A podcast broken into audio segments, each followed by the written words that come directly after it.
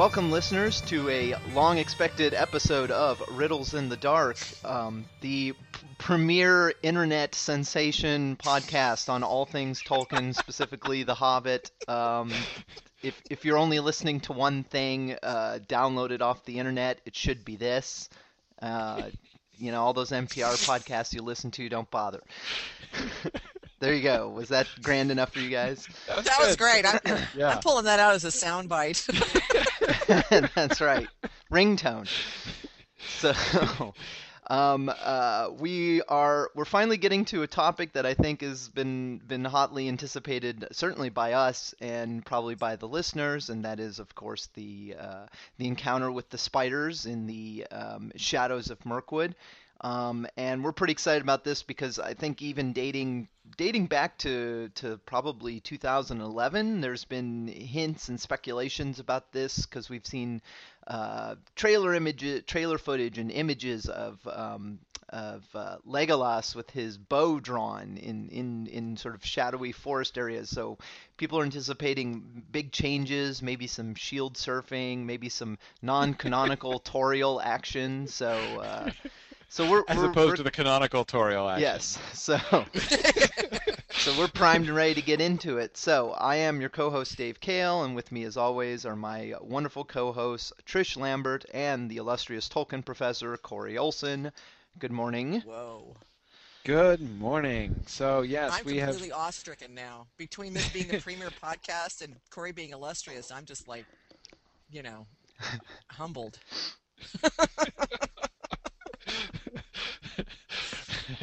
yeah. Uh, well, anyway, yes. Good morning. Hello. So yes, it is true. This is a subject that uh, we have been trying to prevent ourselves from discussing uh, for a long time. We have uh, been wanting to jump forward to this and keep stopping ourselves, more or less. Um, so uh, so very good. Well, first, uh, as before we actually start our discussion of Hobbit stuff today, we had mentioned last time um, an idea which one of our listeners has had, uh, and an event which uh, which he is uh, wanting to organize. So I wanted to bring him on and have him talk about that a little bit um, before we get going here. So this is. Oh, let me see. Where is Yana in our list here? Here is yes, Yana Rediker, and let me uh, let me turn his mic on here. Good morning, Yana. Good afternoon, actually, but good morning for you, Professor. That's right. And and, and, and uh, tell everybody where, where are you joining us from? Well, I'm from Holland. I live uh, near Arnhem, actually. Wonderful. everything is- wonderful. Yeah. Yeah. We have so, so good many- afternoon to you. We have so many connections there. Uh, folks like Yana and Father Roderick and people there. It's interesting. My That's true. My parental home is actually not that far from Father Roderick uh, in Amersfoort, so well, everything is close together over here. That's true. Well, Yana, tell us uh, tell us about uh, the idea that you had. Well, first of all, I want to give credit where credit's due. This was originally not my idea, but it was Trish's. So uh, she came up with it. Uh, uh, yeah, I just wanted Wait. to say it. You, you you mean the illustrious Trish Lambert came up with this idea? Yeah, yeah, she did. Very good. Uh, she was I have to move my microphone when I laugh so I don't laugh too loud. This is Trish's new trick, coming up with ideas and foisting them off on other people. and voices of other people. It's called delegation or something like that. no, I, she brought up the idea originally, and I started to work with it, thinking about it, brainstorming and stuff like that. And I think I have a pretty good idea how I like to do it right now, but there are still some things I have to work out. The basic idea is that we, uh, well, uh, uh, we have a smaller group, not not uh, hundreds of people or something like that, but it's a smaller group like the like the listening group here, who di- who would discuss the the the movies while we're watching it. And there are two ways I think we could do that. One of them would be to, uh, as is- as has been suggested last episode, to just uh, watch the movie all all at once and uh, have an open mic. And the other one is to pause on a regular basis and and um, discuss it for 50 minutes on, on at key points in the movie. And I don't think one should have to exclude the other. Right. But yeah, yeah, but th- th- those are the choices we're still facing. I'm still facing. I don't have a cooperator yet, unfortunately. I could really use someone to help me with this, but Yes, well, that would be great. So yes, we definitely a call for volunteers if people would like to uh, to, to to help Yana with this idea. Yeah. Uh, you can get in touch with us through the And Riddles in the Yana, Dark look at the. Mythgard site. Yeah, look at Mythgard. Uh, look at the Riddles in the Dark uh, entries, uh, the comments from last episode. Someone did Mhm. post there that they would love to help you, and they left their uh, email address. So, oh, and the Ed Powell said he will help out. Yeah, Riddles in the Dark site on Mythgard, and and Ed Powell just wrote that he'll help out as well. Oh, that would be great. And we, I don't really need much. And uh, the the basic thing is, I just really want to brainstorm on how we're going to do this because I'm not an expert. I've never done anything like this, and uh, I still really have to get used to listening my own record, recorded voice. So that would be a, will be a challenge. No, that's So, great. yeah. We, you know, we could definitely. Uh, I mean, I think we can certainly uh, help um, with hosting this on on on Mythgard if that uh, the Mythgard Netmoot if that will help, and um, we can certainly. I, because I agree. I think this is a great idea. I know that a lot of people, as we've been kind of talking our way through this, and you know, the, we, we and everybody else have been paying so much attention to The Hobbit uh, and to the Hobbit films lately that uh, it, it, I know it's, it, it sort of stimulates the desire to go back and watch the Lord of the Rings films and think about those, you know, to basically apply some of the same kind of thought and analysis uh, to the adaptation process uh, of the Lord of the Rings films. Uh, and so I think that that's a it, that would be a really fun opportunity uh, for everybody to, to to be able to do that together, and maybe, as you say, some of both. You know, being able to talk about it during the film, but then also stopping to uh, to be able to to to kind of uh, you know expand a little bit more. And I, I, for one, for the longest time, I have wanted to record a uh, riff track style um, uh, commentary track for this. So uh, Yes. Yeah, this is this is a great idea. I'm excited. Yeah, I was also wondering, uh, I was thinking uh, really of contacting the Middle Earth Network Radio if they could uh, broadcast it when we're doing it so that we have the small discussion group and because if we get too many it will just get a mess and and as if you understand, if you know what I mean but if you could have it broadcasted on somewhere else separately that would work out great because people could still listen and Absolutely, yeah. No, I suspect they would be. I suspect they would be very interested in that, um, and we could, uh, yeah, we could definitely, we could definitely see about that. Another option, conceivably, would be um, to be broadcasting it because if if we broadcast it uh, on the Mythgard Netmoot, we could have a larger number of, you know, a small number of people uh, be engaging in the discussion, and but a larger number of people could be attending and just listening, um, and even participating in the oh, sort of by by chat, but but not not having having everybody's mic open because I agree that would get pretty chaotic. that's exactly what I meant hmm hmm So yeah, no, I think the, uh, one or the other, or or, or both actually, uh, could work very well. Um, so now I'm sure we can we can get in touch with the Middle Earth uh, Network people and ask them about that. And Yes, Art and- Lyon just raised his head too, by the way. His head, his head, his hand. So um, at the end, Yana, I'll give you the contact information for all these folks that are that are um, you know that have raised their hands and to help you. Th- that that would be good. I think we could meet on Skype or something and discuss it uh, with the organizers. If you know, Yeah. uh, yeah. And Very uh, good. I had one with. Oh, yeah. Um, one more thing. You said, uh, well, we of course we can't do a marathon uh, broadcast because of well, the movies are very long and we're all in different time zones. so, but I was even thinking that uh, one movie uh, all at once would be a bit long because, well, if you want to have separate discussions outside of the movie itself, then it could run very, very long.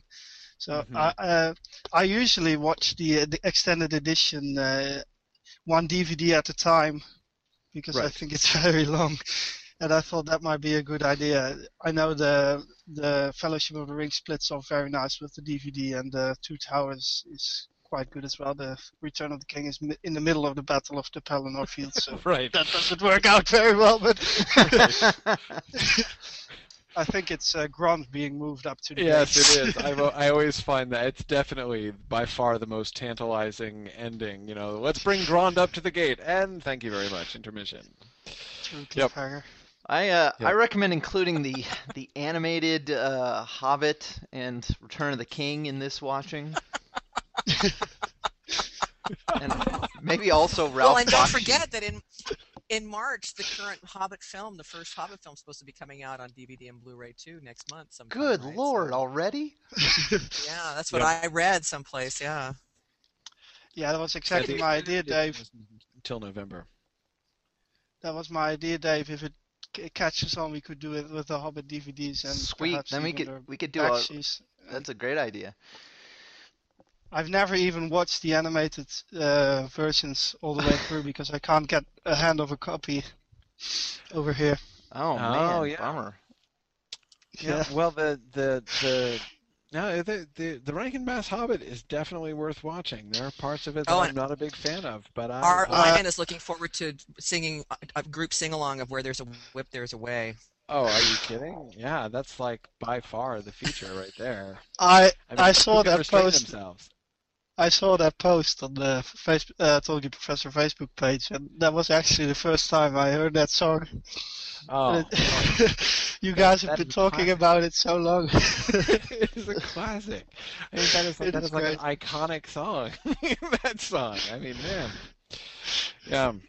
Um, yeah. I, I, I, I have to admit that it's like that song always comes into my head. Like I, as I said, I was just reading The Return of the King. So yeah, I mean, when Frodo and Sam get captured by the orcs in Mordor, and and the and the, the orc guy says, "Where there's a whip, there's a will, my slugs," and I'm just immediately for the next day, I'm you know like going around muttering, "Where there's a whip, Yep. there's a way." it's fantastic. It's just fantastic. Uh, anyway, so yeah, no, very good. A, this could become, and of course, you realize if we go through all of this, we go through the extended editions of the Lord of the Rings, we go through the Hobbit, we go through the Bakshi, we go through the the Could Rankin Bass. Then hours of we just start all over again. Well, then we That's just have to start all over again because you know it'll be like a year, and then we'll start uh, at the beginning, right? It'll become a tradition. The annual online. Great. Well, well, Yana, as far as I know, we've got two folks that are listening here, and then the person who who commented on uh, Mythgard's site. So you've got a team of three at this point. And uh, like I said, I'll get with you, and we'll make I'll make sure you have their contact information so you can take this forward. And um, uh, yeah, I'm looking forward to it. I think it'll be fun. Yeah, Very I thought so. Very good. Well, thank you, Yana, for uh, for sort of kicking this off and uh, and and really kind of taking charge of this to get it going. It'll be wonderful to see it happen, um, and I think we, you know, we'll be. We'll, I know we will be happy to uh, to help to promote this event through Mythgard, and, uh, and I'm sure the Middle Earth Network people will be interested in it too. So, uh, so that's very good. We will we will carry on. So I, you know, we'll let you. Um, conspire with your volunteers here, and uh, you know maybe we'll do a check-in later on when it's getting a little closer. You guys can explain the format you've decided on and, and schedule if you've decided on schedules and dates. So we'll have you on again later on to uh, to let us know what's happening. But thank you very much. Thanks for joining us. You're most welcome, Professor. Get ready to become illustrious, Yana. That's right. That's right. okay. Not with my accent. No, you have a fantastic accent, dude. Yes, I agree. I agree. Okay, well, thank you, Yana. So we are now ready to shift to actual discussion of the text here. So let's first explain uh, kind of the overall parameters of our discussion today. Today we're talking about the spiders, um, though it's not really just the spiders. It's it's it's it's. I do want to talk about the spiders, but it's also that the that entire episode. Really, we were talking about Mirkwood uh, and the build up through Mirkwood and how Mirkwood uh, is going to be depicted in the Elven realm in general. That was our focus last time. Uh, and this time we want to go not only to the encounter with this. To me, there are sort of three major things that we need to look at. One is the spiders themselves. How are the spiders going to be treated and how are they going to be depicted on film? The second is Bilbo and what's going on with Bilbo, because of course that moment is such an important moment in Bilbo's career. Um, how are they going to handle what role is the spider incident going to really play? in Bilbo's character arc in film two, and then issue three is the capture by the Wood Elves. Um, I, you know, basically today's discussion, I would like to, if we could, take it all the way up to uh, dwarves locked in prison in the Elven King's realm, and then we can talk more about in the halls of the Elven King and the barrel ride and stuff next time. But, um, but th- those are those are you know to me the major issues that we have to look at today, and our riddle itself is going to be focused on the rescue uh, at the end and their capture by the Wood Elves and the circumstances of that. So that's where sort of eventually what we're going to be building up to. Um, but let's start. Um, let's start uh, uh, some general discussion about the spiders first and how you think the spiders might be depicted. Now, one question is how you know of course we've gotten the spiders already we saw the spiders attacking Rhosgobel uh, in film one um, and though that uh, in some ways kind of raised more questions for me than it answered um, and I don't know. I have to say that all things considered, I was kind of disappointed by the spiders in film one, um, because they seemed. I don't know. The impression I got from the spiders in film one, they seemed sort of large, slow moving, and dumb. Um, and I didn't understand the rationale of their action at all. Um, it was one of the points of film one that left me just kind of puzzled, actually um, trying to figure out what is it that what is it sort of that the spiders are up to? Why did they why were they attacking Rhosgobel and why did they leave? I mean, it's obviously correlated with uh, you know the the sort of exorcism of Sebastian there. Um, but why does that make them go away? And what how were they? It just I, I, I was not quite sure. And that whole scene was completely nonsensical. Yeah, it, it brought up bigger questions to me. Like, apparently, they are the spiders are obviously correlated with the rise of darkness in Mirkwood. That's that's very clear, especially since we saw spider webs uh, in the trees as we got, you know, when we when Radagast goes to Ross. Um, so we can see as it's as he reaches the center of the darkness, there there are there's evidence of spiders there. But but even just sort of the way they look, they did not seem very intelligent. It's hard for me to imagine the spiders that we saw in film one talking, um, and you know, sort of in, in imagining a kind of spider society. I mean, they looked like robotic henchmen um, in film one, and so that's what disappointed me about them. And I'm sort of wondering how they're going to move from that. What exactly that means we're going to get from the spiders when we actually meet them, uh, and uh, and they and they are depicted. Shelob, of course, doesn't speak. We don't get any dialogue from Shelob, uh, and in the film. Um, more than in the book, because what is done with Shelob in the book is is so hard to do on film. I mean, you just can't. I mean, it's all the narrator telling us about, you know, the the the force of will behind the eyes that they see in the darkness and stuff like all that stuff, which just like does not translate into a visual medium at all. Um, and so in the film version, what we got from Shelob was basically a big monstrous spider, you know, who who who was it who looked essentially. Um, I, I mean, I, I, guess what I'm trying to say is she was like an animal. I mean, she was like a beast. She was. Not, it was not obvious from the film if you didn't know the books. It was not obvious that this was, you know, a an ancient and magical creature with intelligence, power, and will of her own. It just looked like, and this is the place where the giant spider lives. Um, uh, eh, you know, who is dangerous as any large predator would be dangerous. Um, and so, are they going to depict the spiders in the same way? The difference in The Hobbit is that we get dialogue from the spiders. And it's not like it's scintillating dialogue. It's not like we see the spiders being highly intellectual or anything like that. Um, but we do get a sense of spider. Of, of a spider culture that Bilbo gets a short glimpse into. Um, and are we going to get that? I mean, uh, presumably we're going to get speech. Dave, you had mentioned a while back about um, uh, was it you or Trish? Maybe you, one of you were talking about uh, uh, information that we had about the spider talk and how that's going to actually be done on, on, on screen? No, Dave did. Yeah, I think that was in one of the, like the Empire. Yeah, and wasn't it, Dave?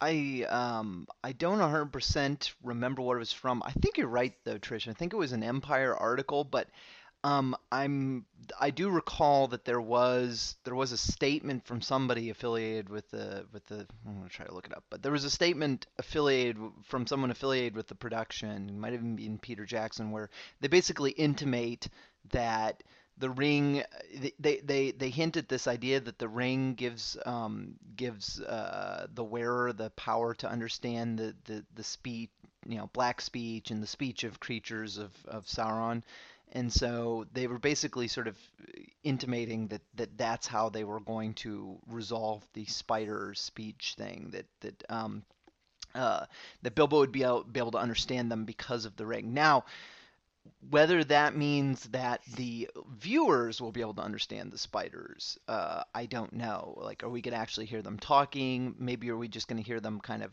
clicking and creaking as it's described in the book? But um, but but maybe we'll get subtitles like when the orcs are speaking, or I um, like that. or or maybe maybe the spiders will just be speaking their own speech, but Bilbo will sort of give us kind of you know out loud, thinking out loud translations. I don't know. Right, right. Let's see. Um, God, yeah, I can't I- help but think of part. You know, what is what was the what was the snake tongue in Harry Potter that only Harry could understand? Parseltongue, yes. Parcel. Parseltongue. tongue, yeah. But see, yeah. even there, we heard the audience hears the snake, right? You know, the Right, audience. that's Uh, I mean, Not not all the time. I mean, there are times when, you know, Nagini is on screen and Voldemort will speak to her apparently in English, and uh, uh, and we will. Um, but but there's also didn't didn't we hear whispered snake? Am I misremembering? Um, that we actually hear English translation of Parseltongue from snakes on screen. Do we not? Um, Maybe we don't. don't Maybe I am misremembering. Come to think of it, You're The more I think about misremembering. this, the less confident I am in my statement. They uh that we we we don't I mean we hear the we hear the the Parseltongue and it and it very clearly is different from just random hissings of a snake but um Right. but but we never we don't see any like on-screen translation uh either we we can't understand it we don't get subtitles usually we just get kind of like they, they make it very clear what, what what's being said through the action on screen or we get um, one of the characters maybe sort of translating it. Right, like when at the beginning of the Half-Blood Prince, when Nagini comes in the hall past uh, the Muggle standing out in the hall, and Voldemort says, "Nagini says there is a Muggle out in the hall, exactly. Uh, listening to every word you say." Um, yes, that would be awkward because Bilbo has nobody to talk to, so he would have to be like, "I'm sitting here for no reason, telling myself the thing that I am hearing." Um, it's hard to see how that would work with nobody for him to, to translate to. Sharon Oh. thinks we'll hear clicking before Bilbo puts on the ring, and then we'll hear the speech once the view goes all oh lord ring-mody. here you go um, they'll speak in a form of psychic communication promised peter jackson in december's empire edition so only bilbo hears them Okay, so I don't know what that Okay, that I, on the one the- hand he'll hear them in his head. Yeah, on the one hand, that doesn't clear things up at all. On the other hand, that sounds extremely worrisome or worrying. Oh, that's right, Elliot. Psychic communication. Okay. psychic. Elliot, Elliot does mention, if you remember in Harry Potter in the first movie when he let the snake out at the zoo, that the See, snake said Elliot, thanks. that's what I was thinking. Oh of. Yeah, there you the go. Saying adios, right? Yes. Yes. Yes. Okay. Good. I'm so glad that I'm not just crazy, Elliot. I thank you for remembering that because I was sure we heard a snake's voice at some point in the Harry Potter films. We've just finished Yeah. watching. We've watched all eight. I've, I've so I've just seen all eight of the Harry Potter films in the last couple months because we've been watching them with my son. Um, so I, I, I, I, I, okay. Whew. All right. I am so glad. Um, Elliot, it made his day. yeah, that absolutely makes my day. Sometimes I just like because you know because it's been known to happen before. You know that I remember something very clearly that didn't happen, but uh, but I'm glad that it's not occurring now. So okay, good. so but the question that psychic remark is the thing that it that it throws into question for me is that so that basically they're not going to have any language. It's not a question of clicks and hisses that will be interpretable, but rather they, I guess, communicate telepathically with each other, and Bilbo is going to be able to like. It's like he's tuning in his CB to that frequency when he turns on the ring, right? That he's able to hear like the spider bandwidth uh, uh, when when he's got the ring on. Um, that is, I guess, how it's going to work. I, you know, that's not like utterly illogical. Why these spiders would have the power of telepathy, I'm not quite sure. Um, that's to me the most puzzling element of that whole thing. Um, in some ways, it's easier to, uh, in some ways, it's easier to understand if. Um, that is to say, the idea that for some reason clicks and hisses become comprehensible when he's wearing the ring is, I think, more awkward and difficult. Because again, how do you handle that in the actual audio track? Does the does uh, you know do what like do you just turn on the subtitles when he puts on the ring do you like how do you convey to the audience that he is still hearing the same clicks and hisses but now it makes sense to him right? Um, do you suddenly turn on the subtitles? Do you overlay that sound so that it's still audible, but overlay it with of with with English? Um, you know, do you have the clicks and whistles shut off and uh, and and English replace it? Um, so the idea that there is no actual spoken language at all, but it is simply now he can sort of hear them thinking, I guess, um, makes sense from a film makes sense to me from a film utility standpoint. Um, but it makes a little bit less sense to me from a uh, a story about the spiders standpoint. Yeah, I don't know. I, I'll be interested to see how it goes, and I really hope it doesn't end up looking dumb. yeah. What what would Yeah. you what would you prefer? There's a question, as opposed to speculating just on on what they might do or what they've hinted at, because because I think we can always take things with a grain of salt. Um, what how do you think would be the best way to do this on screen? It's very challenging because in some ways this scene is one of the most uncharacteristic. Uh, in one way, I find it one of the most uncharacteristic moments in Tolkien's fiction. That is, that the spiders speak English. Mm-hmm. The wolves didn't speak English. The wolves spoke, you know, the wargs speak wolf language, um, and it's a wicked and horrible sounding language, but they speak their own language.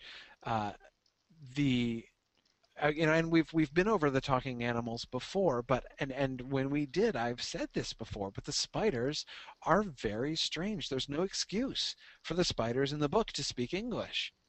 And so this problem is created in large part by Tolkien himself and his choice to have Bilbo overhear this, the the spiders, um, uh, who are apparently for some reason speaking English to each other. Um, and I say English and not Westron because Westron doesn't exist yet in The Hobbit. Um, they're it's English that they're speaking, and again, so that a raven would speak uh, would be able to speak English is no shock because these are ravens who were taught to converse with, you know, the dwarves. So they have learned a second language, as indeed, you know, like a very intelligent talking bird could do. The fact that eagles speak English also seems less surprising. But um, the spiders, like, why don't the spiders speak spider language? Um, I do not, I cannot explain. I don't have an answer for why Tolkien did not have the spider speak spider language, um, other than apparently he wants Bilbo to be able to understand it. So he just has them speak comprehensibly.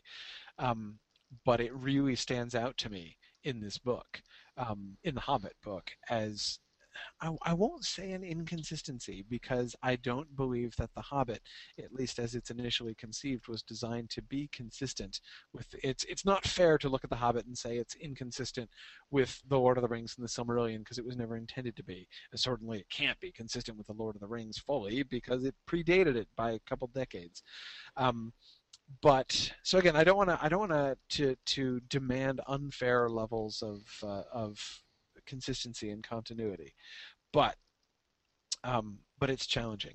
Now you notice that I've just been delaying answering the question forever. How I how I would do it, Dave, uh, because I don't tap know. dancing.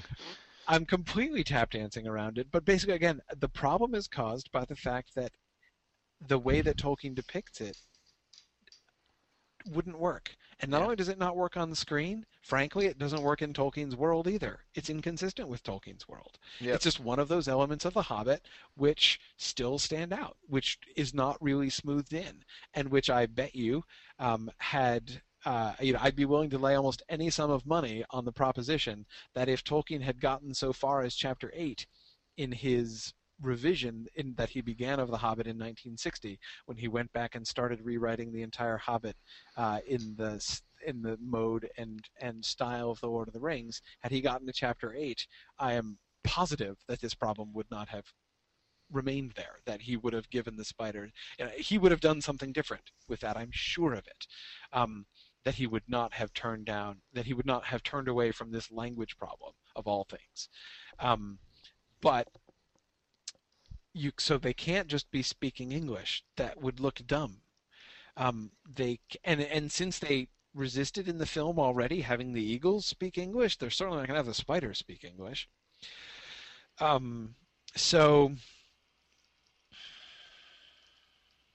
Well, you know, eh, eh, this is a little ways down the line. Well, two things. First of all, I want to give Harold Johnson kudo, uh, kudo, uh, credit here because he brought up a point that I wanted to say um, pertaining specifically to this, which is I, I do also remember, I think, Dave, from that same article or, or an article you were citing at the same time, where Jackson talks about that um, his the effects of the ring are going to be sort of cumulative or they're going to you know, like the ring is going to create more effects as time goes on and the more Bilbo wears it. And Harold brought up the thing of, you know, this could be the uh, another um, episode of the ring waking up, you know, where he can understand the spider. So it could be an effect of the ring, you know, a, a broader effect, like Jackson was saying. The other thing is that I was re-listening to Rob Inglis's um, Hobbit the other day, and he does this great, you know, uh, deal of the of the raven in in you know in the Hobbit when the raven shows up and talks to the dwarves, and I was thinking about the movie and I thought. Surely the Raven in the movie is going to have to talk because he has such a pivotal, you know, there's so much information that he gives. hope so.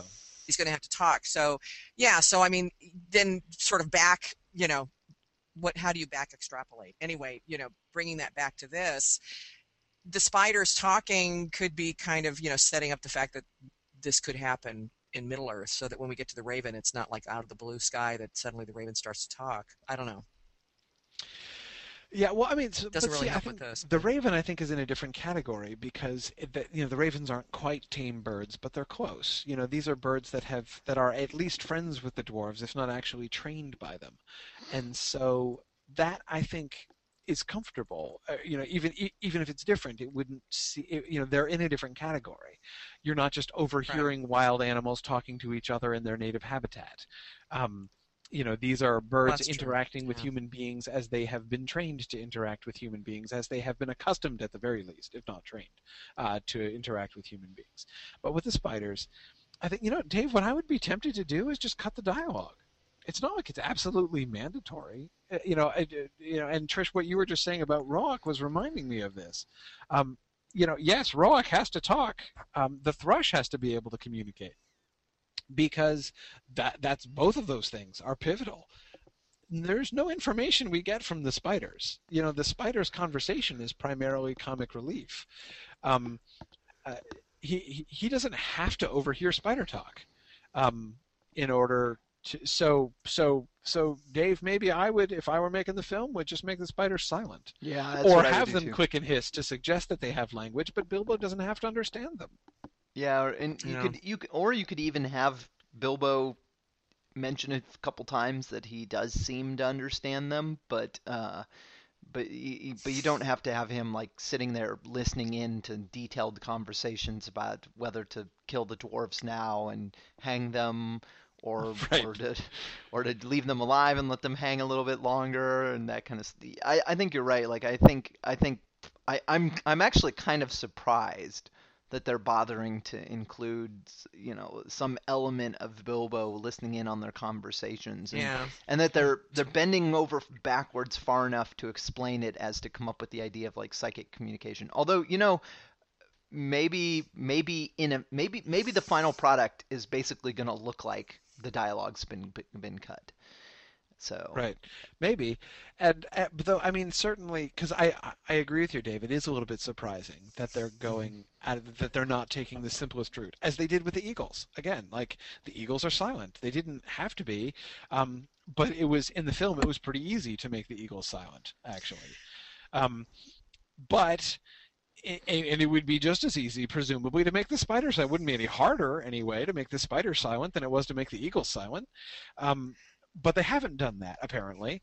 And if they're not doing that, they have to have a reason. And, and I think, you know, as you said, um, uh, you know, Trish, as you were pointing out, as and as as Harold was pointing out, um, the only active reason is if they want to use this as an illustration of the ring and its power. That like basically this is the time because Bilbo has no reason from film one.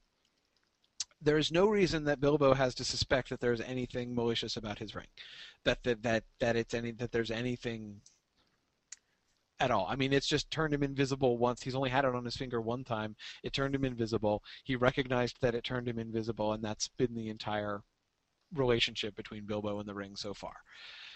If we are going to have this ring getting a hold on him and its powers increasing as time goes on in order to set up for the reader to transition from the reader from hey look an invisibility ring to this is the ring of power and prepare yourself because the lord of the rings films come after this like if if if, if that's the work that's going to be done with bilbo it, I, I, th- that's the only excuse I can see for introducing the the idea. Um, is that Bilbo you would know, presumably could see- be surprised, I guess, that he can understand the spiders? I don't know. What's the idea of the black of the ring being sort of a a, a black speech uh, universal translator? Because now that I think of it, you know, in his conversation with Smaug, he's also got the ring on, and I wonder if Jackson is setting us up for that. But I, I Um, think the dragons the dragons are known to speak the the common languages, right? I, I mean, that's Well, I don't know. In tradition. Jackson's I mean, universe, I have no idea. Right. Oh, okay, good point. I mean, that, that's like fairy tale tradition. Um, I, being able to talk to the dragons is is normal. Um, even to the point where you remember those comments in The Hobbit, like this is of course the way that you should talk to dragons. Like there's there's like a customary protocol for like how smart people talk to dragons and Hmm. don't talk to dragons.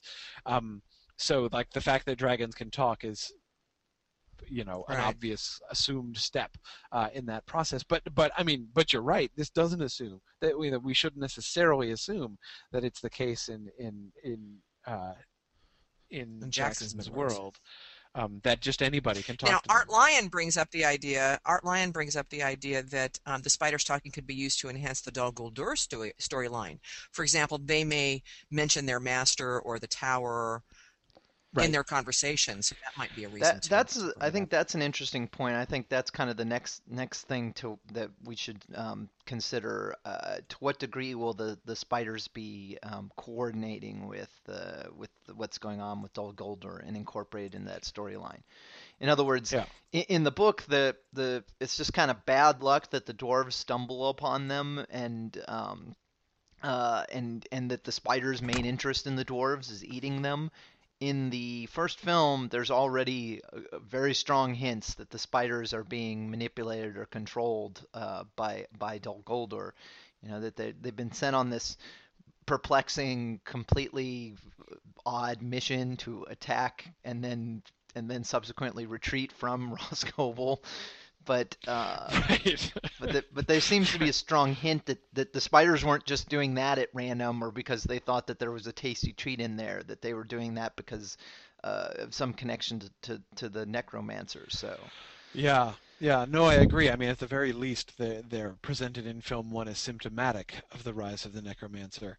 Now, the thing in Tolkien's works, the spiders, and there are bunches of spiders. I mean, there's Ungoliant in the Silmarillion, and the children of Ungoliant, that is like Shelob's brothers and sisters, um, who are living in Ered Gorgoroth, um, you know, in the mountains of terror between Gondolin and Doriath, um, that Beren travels through.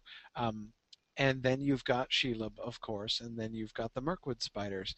And all of these spiders in Tolkien all seem to be more or less free agents. You know, we don't get like legions of spider armies being led into war or sent into war by Morgoth or Sauron. Um, now, all of them, Morgoth and Sauron, you know, all of the spiders are sort of exploited by Morgoth and Sauron. I mean, they are all evil creatures, and as evil as evil creatures who like to prey upon and destroy good people and beautiful things, um, they are useful as tools uh, f- to Morgoth and Sauron um, from Ungoliant on down. But they don't. Um, but they're never like under the command of them, and so, and this seems to be the case. Um, uh, that cer- certainly seems to be the case in The Hobbit. I mean, of course, in the published Hobbit, we don't get any sense of the spiders being coordinated with Dol Guldur, though even there, there is, you know, that idea seems to be a, a very early one for Tolkien. That is, the presence of the spiders is clearly one of the one of the plain indications of the darkening of the forest and the, and the, the spread of evil through the forest in the books as well and which is of course correlated with the rise of Dol Guldur. So you know the the the correlation between the two is present, um, but not chain of command. And it will be interesting to see if they introduced that. Um, and and I could imagine that. I could imagine them overhearing something about Dol Guldur or the spiders referring to the necromancer, um, or even the idea that the, the the spiders might be capturing them for you know intending to carry them to Dol Guldur or something um, that they're being rescued from. I, I, I don't. I wouldn't expect that, and I would kind of hope that that wouldn't happen, but I could imagine that. Yeah, me too. I, I, I just had a horrible thought. I hope to God that we don't have anybody riding spiders into the Battle of Five Armies. yeah. God. Oh, God. Really, let's hope the spiders stay out of the Battle of Five Armies entirely. Oh, now, I would expect them to be at the Battle of Dol Guldur, and if not the primary combatants in the Battle of Dol Guldur. Yeah. Um, but um, uh, but yeah, yeah. No, let's do hope they don't accompany Let's- the yeah. goblins. That'll we may have to return to this after we see the second movie and, and see how they deal with the I'm- spiders. so- I'm I'm optimistic they won't do that. It seems Okay, like okay. Seems like uh, uh, there, there's so many there'll be so many creatures there that that seems like that would be it. Well, then again, we'll have the so many battle creatures. 15 armies. yeah, right. Exactly. The battle. yeah, that's a good point. The battle of everything we can throw in. That's right. Um, the battle of the kitchen sink. Yeah. So uh, I think um, another interesting question besides the to me I think that the the two really big questions about the whole spider scene are um, one one to what degree will they be connected to the necromancer and will that be used to develop the, that storyline? And and and and and to what degree is the necromancer storyline going to overlap with the main storyline? Like is he actually Mhm. going to try and pursue um, the party? And if he does why? What what are his purposes? Um, he can't possibly you know it's it's very tempting to start imagining some kind of connection with the ring. I mean they're they're taking it so close to where sauron is but but at the same time that really introduces a can of worms in terms of later storyline. Like if he knows it's there how did he lose track of it? Um, so so that seems unlikely. So there's that connection. The other thing i think that's really interesting is how is this moment how is this is a, a huge character moment for bilbo and how's it going to change? Because i i really think that they're going to have to change it because I think Bilbo's already had the, the kind of character development that he undergoes at this point. I think he's already done it. Right. right, exactly. Excuse me. This is one of the things that we talked about when we were uh, uh, discussing the film uh, after its release, and especially the moment that uh, you know, sort of the the final scene or rather the culminating action scene uh, of the film, um, and people's objecting to you know Bilbo charging in and fighting the goblins to rescue Thorin at the end. And you know one of the arguments that I was making and that you know that we were discussing at the time was that seems to be uh, basically just moving forward this particular step that Bilbo takes. So I agree. The question is what what what room is there left uh, in Bilbo's for for Bilbo's character as he's already had that kind of development. Now, on the one hand, it's a bigger step. It still is a step forward in that it's one thing to charge in and uh, save Thorin's life. You know, when some when a, when a, goblin is standing over him about to kill him. Um, and it's another thing to say like I'm going to set out by myself and single-handedly invade a spider colony and rescue the dwarves by myself in this forest that I can't even find my way around in. I mean, that's a big deal. It's a bigger deal.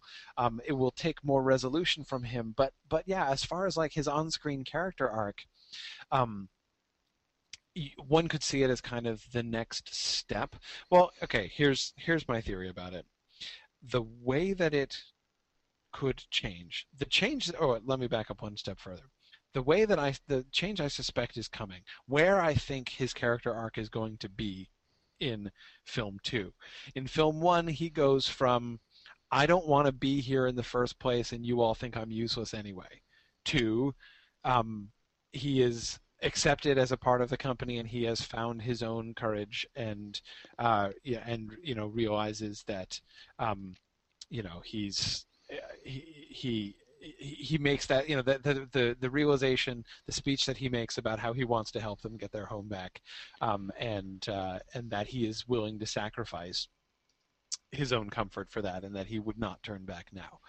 Um, in the second one I think the the dynamic and this again is from the book is the process by which Bilbo not only becomes a more intrepid adventurer but becomes uh, as the narrator says, the real leader of their expedition.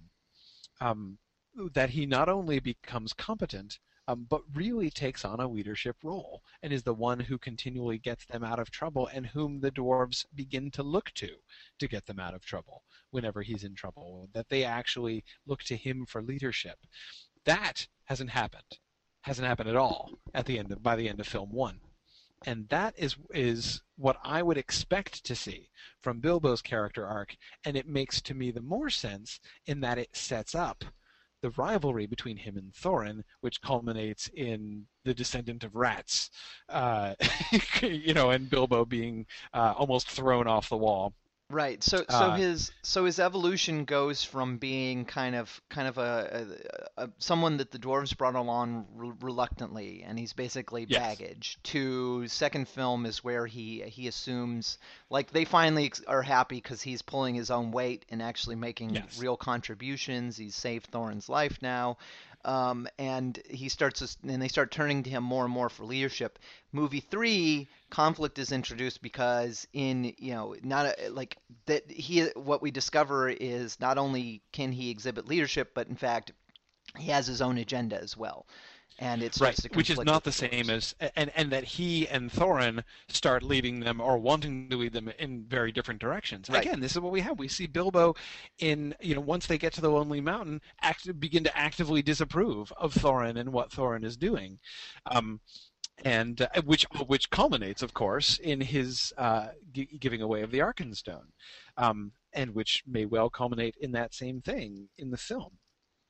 Uh, so uh, so yeah, exactly. So I would I would expect then, if that is the trajectory that happens, that film two would be establishing that leadership role uh, and setting up uh, the conflict. You know, the beginning of tension between him and Thorin. Um, well, and, and, this also brings. Sorry, and this brings in the question of, of whether or not Thorin will be present. You know, is it is it going to be like in the book where he gets capture first, or will he be actually there when the spiders wrap everybody up? Right. You know what? I think it would be. All right, here, here's here's what I predict. Though keep in mind, when I say I predict this, I am predicting this in my old mode of here's how I would do it if I were making the film, and we all know how accurate those predictions are. But um, my prediction based on that is that Thorin would be captured first, because the first step, if if if Bilbo's first step towards leadership is basically Thorin is helpless and Bilbo has to st- step in, um, then that really minimizes Thorin, and it's hard to see them minimizing Thorin after what they did with Thorin in film one. Um, however, if he's absent, it's a very logical step and a very non-threatening step for Bilbo to step in and be like, while Thorin isn't here, somebody's got to do something, and I guess by golly, it's got to be me apparently. Um, and then you know, yeah, he's the rest, reunited everybody with else Thorin. is wrapped up in spider webs. Yeah. Right, exactly. And then he's reunited with Thorin, and uh, you know, and and there's and they're all fine, but maybe the beginning of a little bit of tension. But again, there's still Tension. not a like let's push Thorin aside. Thorin is helpless. He's not the leader anymore. Bilbo displaces him immediately. Um, that's um, that's I think th- that tension I would expect to begin at Lake Town um, when they come back and Thorin is is you know being reestablished in his claim and uh, and is beginning to get a swollen head about the you know the, the as the dwarves do in Lake Town you know going around and acting as if Smaug were already chopped up into little pieces. Um, and uh, and Bilbo's like and he's skeptical and he's resistant and he is trying to uh, to basically oppose the optimism or enthusiasm or whatever. Not that that's going to ha- necessarily happen in exactly that same way as it does in the book, but again, it would all make sense um, if that happened. So I would expect the separation with Thorin. I would expect Thorin not to be among the dwarves who are captured by the spiders and rescued by Bilbo, um, because I think that that's too strong a move at the beginning to have Thorin be helpless and have him have to rely on Bilbo immediately. Yeah, and and this Uh, and and especially the Thorin that we've seen on screen in the film, he just he it's hard to imagine him ever being in a being completely helpless, except maybe once, except maybe in the um the the Elven King's dungeon when he's imprisoned and can't get out. Right. But uh, and and these dwarves in general, like you know, maybe when they're when they're wrapped up in spider casings and poisoned, they won't do much. But it seems as soon as they as soon as soon as they are able, they will fight back. I mean, they they they've Mhm. never we've seen them multiple times now uh, go just diving into battle. Um, Yes. the the in the in the historical flashbacks, but also against the trolls and against Azog and his cronies, and also in Goblin Town. I mean, they're very capable. So uh, it should be very interesting to see how the scene goes. Yep. Yep. Yep, I agree. So, um, Now, So I- how much so- do you, do you think we'll see Bilbo taunting the spiders? yes. Um, I certainly hope. Uh, this sounds like a uh, uh, conundrum question. Will we hear the word Yeah. Attercop uttered by Yeah, anyone in the films? And I would predict yes. I would say yes to the Attercop question, um, because I, I, I th- basically they have they kept so much of the sort of classic, beloved, and comical moments um, from the book in film one, even when they had to go out of their way to do it, um, that I would expect that Bilbo will. I, I, I possibly both Attercop and Tom Noddy, but at least Attercop, I would expect. Um, so, um, uh, so yeah, I, I, I do think that we're going to get that. Um, the only question, and this begins to lead up to the um, begins to lead up to the to the riddle, is is he is his deliverance of the dwarves from their captivity by the by the spiders going to be single-handed as it is in the book um, Right. and you know Well, the you know, more And I thought about that. You mean as far as the elves are concerned? yes as far as the elves are The- concerned He's going to have to not be known that the elves aren't. The elves can't know that he's around. I realized after I had come up with Mhm. my you know, Oh, draft question. crap! because- Yeah. right? Because keeping up there. Um, yeah, so I mean, he has to basically be quote unquote invisible to the elves. I mean, right in order for him. But be you know that actually could happen very easily. Um, that could happen very easily. Bilbo sees the spiders around the dwarves and he's like, okay, step one, I've got to lead them away, and then I've got to sneak back and rescue the dwarves. So he lures them away, Attercop, Tom Noddy, and he and then and he has the ring on and he doubles back, uh, returning to where the dwarves were, only to find them being cut down and hauled away by the elves. Does he? So remind me chronolo- chronologically. Um, when he leads the spiders away, has he already freed some of the dwarves? He does no. The very first thing he does is lead them away, and then he comes back and frees a couple of the dwarves, and then the spiders start to return, and they fight off the spiders while the rescued dwarves free the other dwarves, and then they he leads them on a fighting retreat, and when it looks like that's going to fail, then he puts the ring on again. This is when he reveals the presence of the ring, the Yes. existence of the ring rather, uh, to the dwarves, and he. Um, uh, and then he goes off and doesn't exactly lead them away, but he like you know ambushes them from the side and does uh, does try to to distract them and lead some of them off to give the dwarves a better chance of of succeeding in their fighting retreat uh, from the spider. So that's how it happens in the book. Um, the intervention of the elves, you know, when we first, you know, I mean, Dave, I remember when you and I first heard about this, you know, like a year ago, and we were both filled with uh, chagrin and trepidation uh, when we heard about uh, Legolas and Tauriel rescuing the dwarves from the spiders. I have to admit, I feel differently about it after watching film one. Mostly because of that shift that we were talking about, about how they shifted uh, Bilbo's heroic, you know, his his first heroic moment earlier on. We've had that now. My chief concern about it, which I think I said at the time, was that um, if you just if you have Legolas come in and rescue them from the spiders, you have taken away this crucially important moment in Bilbo's character. You just water that down, um, and uh, and take all of the impact away from that moment for Bilbo. But he's had that moment now. So I, it, that actually doesn't seem to me as if if he still does the most important thing, the most important thing that seems to me that's that sort of remaining to be done for Bilbo uh, is to is for him to take that step of going to seek them and taking on the spiders. Um, I don't think that he he that you know if the whole sequence is not completed as in the as in the book, I don't I don't think that's as big a deal anymore. Um, I mean, I still want to see Bilbo single-handedly going, you know, tracking them to the spiders. So he's setting out to rescue his friends single-handedly. Um, he takes them on and lures them away and draws them to attack himself.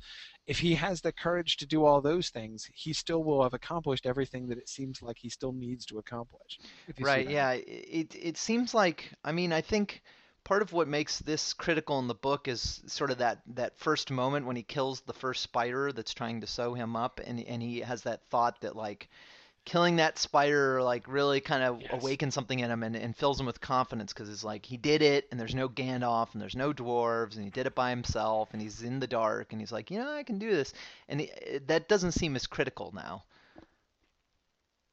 Yep, yep.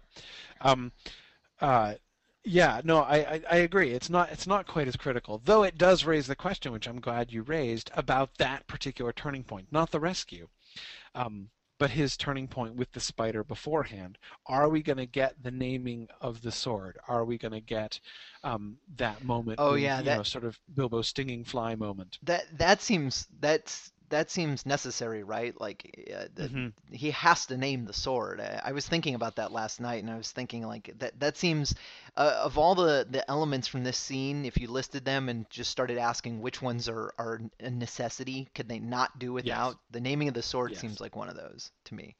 I agree, especially since we've had a setup for it with like the conversation about, um, you know, like the the letter opener conversation with Balin, right in Rivendell, um, and the the way that the giving of the sword to Bilbo by Gandalf uh, from in the Trolls Cave, you know, the the emphasis that's placed on that. We've had several like.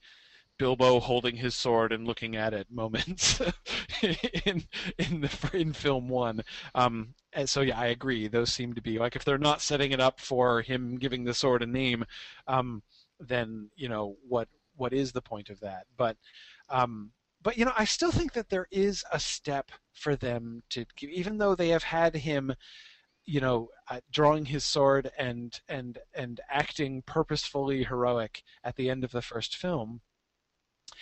That sense of you know the Bilbo at the end of the first film still hasn't named his sword, you know, and that is, it's still not his own sense of his own identity hasn't really changed, and that's the important thing about that moment in the book. Is of course it's his sword that he's naming, but it's himself that he's giving an identity there, and it's his own understanding of himself um, that is really uh, that is really being changed. And that I think is what's being articulated in his song to the spiders when he, uh, you know, calls himself, you know, a naughty little fly, and uh, um, and and is clearly thinking in those terms, like when with the dwarves later on in my favorite line in the scene when he says, you know, go on, go on, I will do the stinging.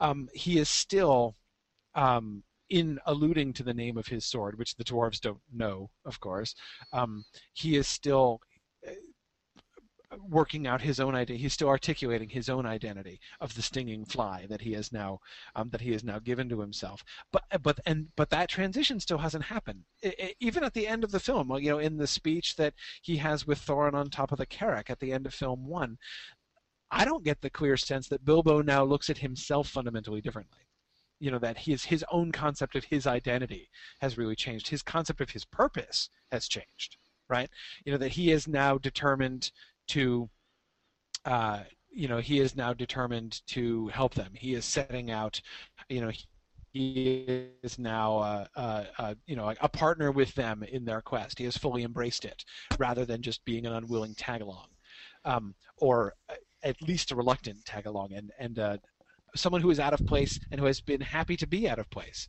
even cheerfully out of place. Um, but but he's not yet his... he's not yet the guy that's like that's going to sit there and say, you know what, you guys go on, I got this. Right. Exactly. Exactly. You know, that sense of like, I am a warrior. Like, I can do this. Like, I am the stinging fly. These spiders are and will be afraid of me um, you know that's a thing that happens to Bilbo in this moment in the book. That's again that to me that's what the stinging fly uh, image uh, conveys, and that's the significance of the naming of the sword. Well, I could definitely see that happening. I think one of the re- one of the things that I'm influenced by is you know we have that still photo of Bilbo kind of staring at his sword Yes. Obviously in the spiderweb area. And that's kind of what that still conveys to me is that he has this kind of epiphany moment. Even though he's done what he's done in the past, this is kind of like it's all on his shoulders and you know right. that I could see that and I and we're assuming I think Sarah asked this question that the, the naming of Sting is going to happen basically around that moment, right? So it'll happen in that you know during the spider deal. Yeah, I would think so. Uh, I mean, it's it's hard to it's hard for me to see them taking it away, especially since the name Sting. Um, yeah, it would lose context. Yeah. Right. Yeah. I mean, it's it's it's a it's a it's a you know a generally insect oriented. I know spiders yes, aren't insects, right. but uh, but anyway, it's you know so yeah. No, I think it. it but a stinging fly is so that's. that's right. You know. Right. Exactly. exactly. Uh, so, um, so no, I would expect that. I mean, I, I it's hard. I, I wouldn't think that they would change that. Um, and I do agree with Dave that it's that that it's it's it's very difficult for me to imagine them not having the name because the it's it's how we're introduced. At, you know, in in Fellowship of the Ring, when Bilbo takes the sword out and gives it to Frodo, it's like this is Sting, right? I mean, so its right. name is foregrounded and not just by the merchandising department. Um, so yeah. Of course, you know yeah. we have another question. Then is is you know in the third film, will a big deal be made out of when he goes back to Rivendell? You know, getting it etched. right, right, yeah. Uh, uh, Actually, Bilbo's return to Rivendell will be an interesting thing, but but it's a film three question. I'm not gonna. I'm yeah, film three question.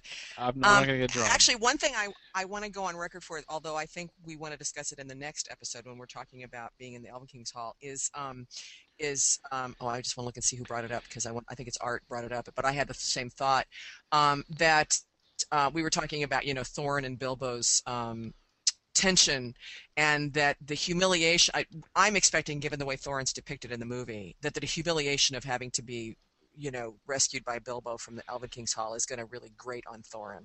So i just want to i just want to stick that stick in the sand there but i think that's really for next episode to talk about.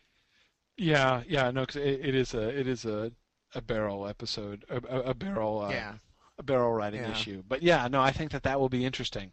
Um, and if it has to happen twice, you know, if we've if uh, Thorin is a helpless captive of the spiders and then a helpless captive of the elves. oh elves, yeah um, I I, I, I really think piss him much. Off. just- I don't see that happening. Oh my goodness! I mean, he's grumpy enough already for crying out loud.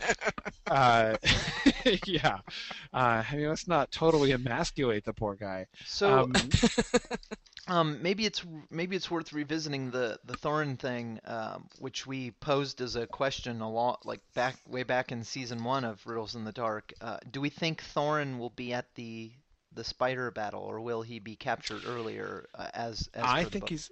I think it's going to be earlier. I think it's going to be earlier, and that Really? leads to. I Weren't do. you the one that do. originally See, thought I- he'd be at the spider battle?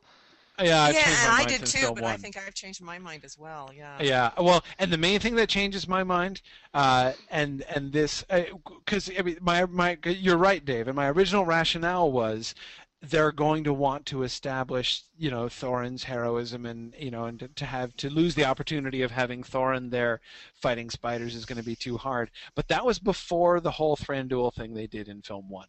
Now I think the primary focus is going to be the spiders are a sideline, um, and it's okay for Thorin to miss the sideline. First of all, his like studliness in battle has been amply established.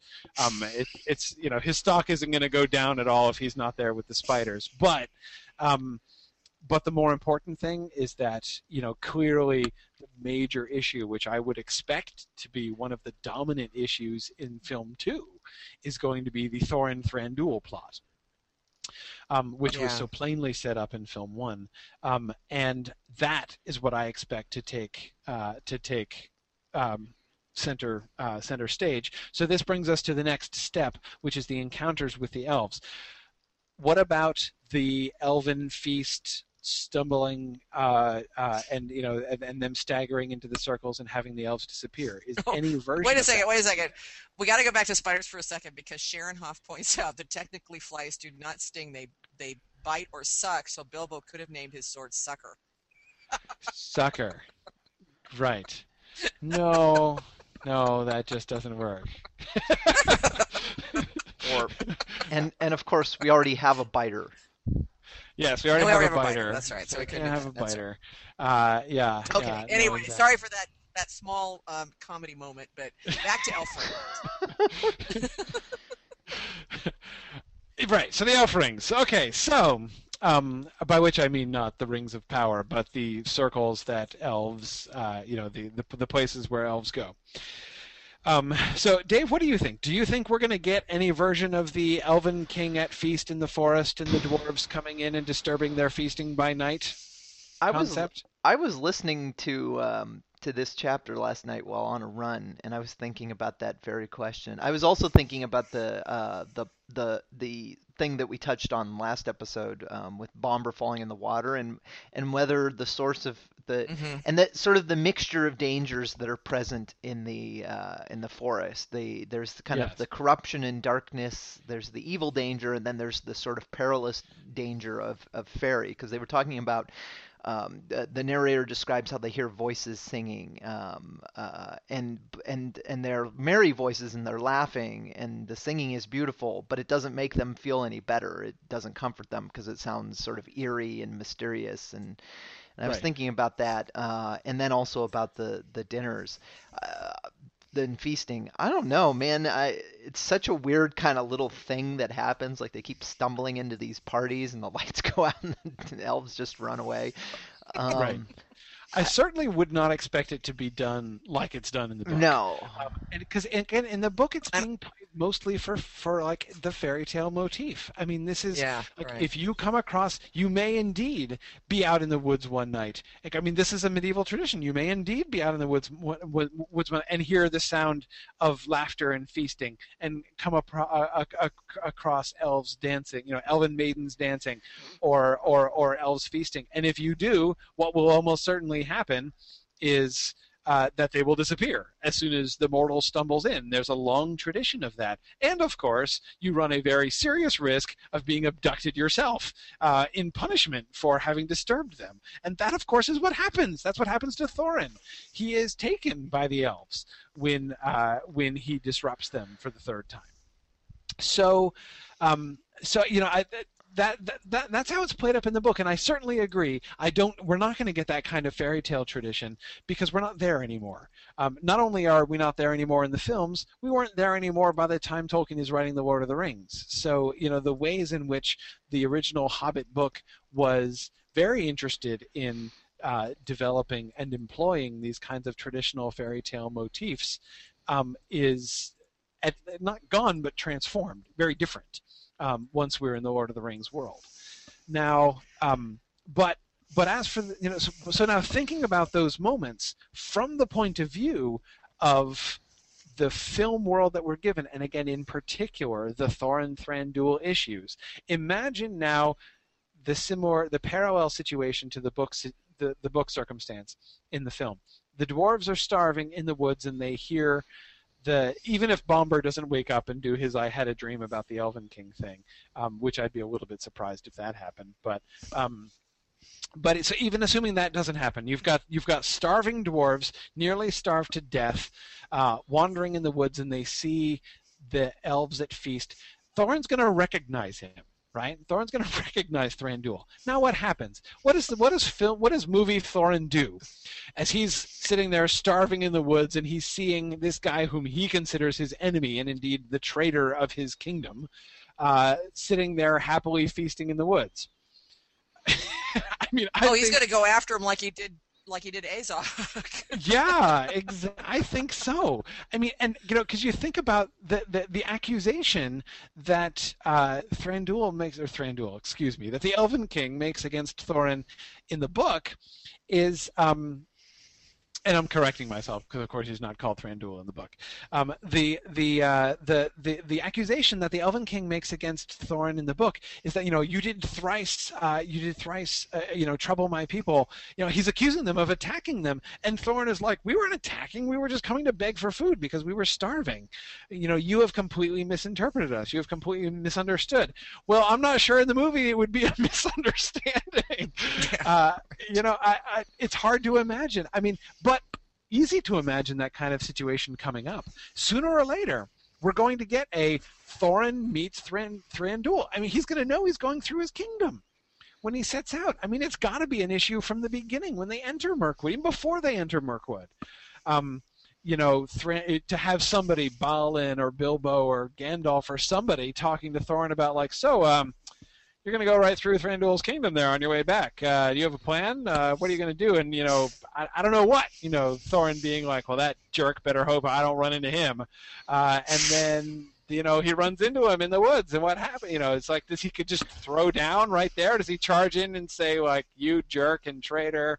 How dare you? And then you know, or you know, uh, who knows? Uh, but anyway, I think that's going to happen. I think that we're going to get uh, we're going to get a conflict between Thorin and Thranduil, that Thorin is going to be captured and imprisoned by Thranduil, quite knowingly, you know, knowing full well who he is, and Thorin knowing full well who who who Thranduil is and what this means.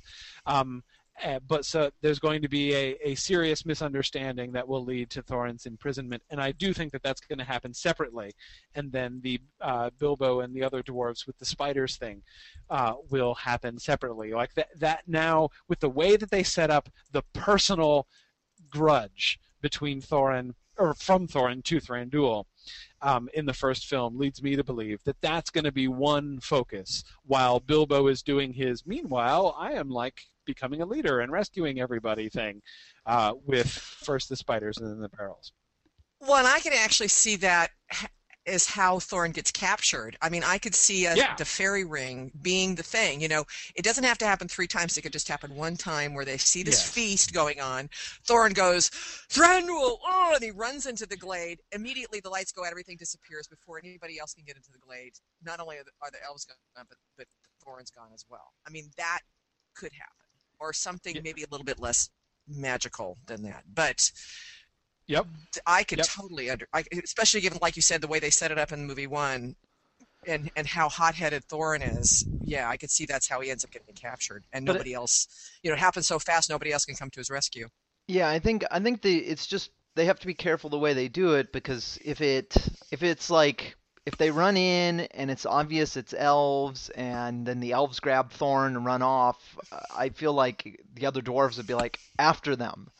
So Right. it doesn't right. it kind of it kind of in some sense it needs to maintain a little bit the the sort of fairy-esque uh, um, uh, element where Mm, yeah. where they're there and the lights go out and then it, basically where where they're just completely deceived and, and and befuddled so so you know lights go out nobody knows what's going on and it's not until they've like find each other like oh okay here, here's everybody wait where's Thorin and they just have Right. no hope of finding him and they're wandering around aimlessly Right.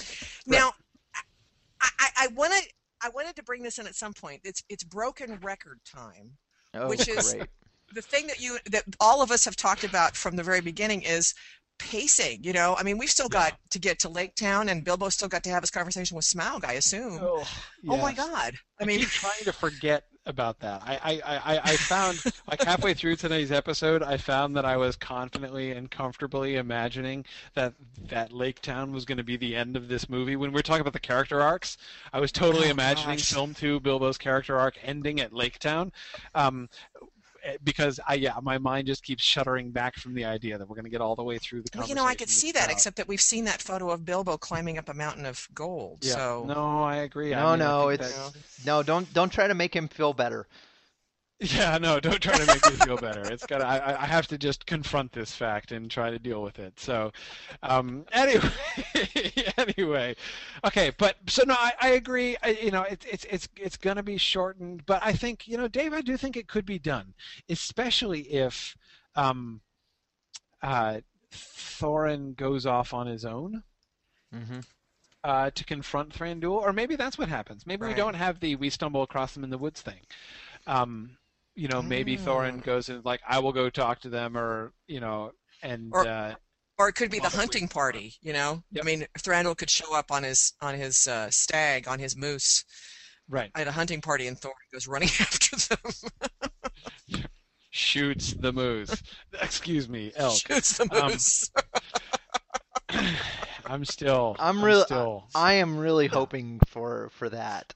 I, I'm really for the shooting that, of the of, of, of the elk. that they that they keep the That Thorin shooting of an shoots the moose. yeah they keep the shooting of an animal element and it turns out to be Thranduil's um, Thranduil's elk. Yeah, yeah, yeah. no, I, I, I, I would actually kind of love that. Too. Not that I wish any particular ill to Thranduil's elk, but, um, but yes, no, I, I that that that that appeals to me as well. Uh, definitely. Well, okay. One way or the other. So again, I'm not sure exactly like how it would be, but I would expect Thranduil and Thorin to confront each other and Thorin to be captured. But you're right, Dave. It has to be done in such a way they can't be like all of the dwarves plus Thorin encounter the el, you know, confront the elves, and the elves just somehow take Thorin and leave everybody else, and nobody knows what happened. Um, that kind of the way that the elves magically vanish, I do expect not to happen on screen. That's just not how the elves in the movies operate. Um, so, uh, so it's not going to be able to be exactly like that. Thorin, but but uh, you know, I, I, I do suspect that they would be able to find a way to separate Thorin from the rest of them for his confrontation with uh, with Thranduil, and for him to be taken while the uh, dwarves and Bilbo are either waiting or doing something else, and then being waylaid by the spiders while they're either waiting for Thorin or even pursuing Thorin or or or, or, or whatever. right Um, so um, this leads us to actually the riddle, which is Oh, I have one other thing I wanted Oh, to. This thing, could be for next week too. Well, you and I talked about it um, briefly when we before the show today, and again, it could be for next episode. But I just again want to kind of sow the seed is the legolas thranduil relationship because I Yes. assume from what we know so far, Legolas is actually going to be showing up during the spider fight, and you know. As Corey and I talked about prior to the show, and Dave would not have approved because he would have been saying, "Save it for the show, save it for the show." Is um, why didn't you that save it for the show Legolas that Legolas at this point we're assuming is not a dwarf lover. Yes. I mean, at least according to you know what we assume in the book and we, what we see in Fellowship of the Ring is you know it's not like Corey you said not until Lothlorien really that he and Gimli kind of have their you know their bromance doesn't start until then. Exactly. So you know, are we going to see Legolas being because a lot of the fa- as Dave as I was saying to Corey before, a lot of the fan art, you know, some of the funny things that have shown up on Facebook have been, you know, like Thranduil and Legolas having kind of the father-son, you know, uh, uh, conflict, and that Legolas is pro-dwarf and Thranduil's not. Well, I don't. I'm. I I will be very disappointed if that's the case, frankly. Not not initially anyway. Right. Yeah. I mean, th- th- I, I would imagine there would be like you know some kind of seeds sown, some kind of movement on Legolas's part. Um, but uh, because remember, I mean, even in the film, they very prominently had Legolas and Gimli fighting against you know not just fighting against each other personally, but both of them deeply bigoted against the other race uh, at the Council of Elrond. Um, again, I'm talking about in the movie here. Um, so. Uh, so yeah, no, I would think that uh, Legolas. I don't see any reason for us to expect Legolas in the film, especially initially, uh, to be particularly pro dwarf. Um, but uh, but anyways, okay, yes, uh, uh, working up towards the riddle because I should probably go before too long here.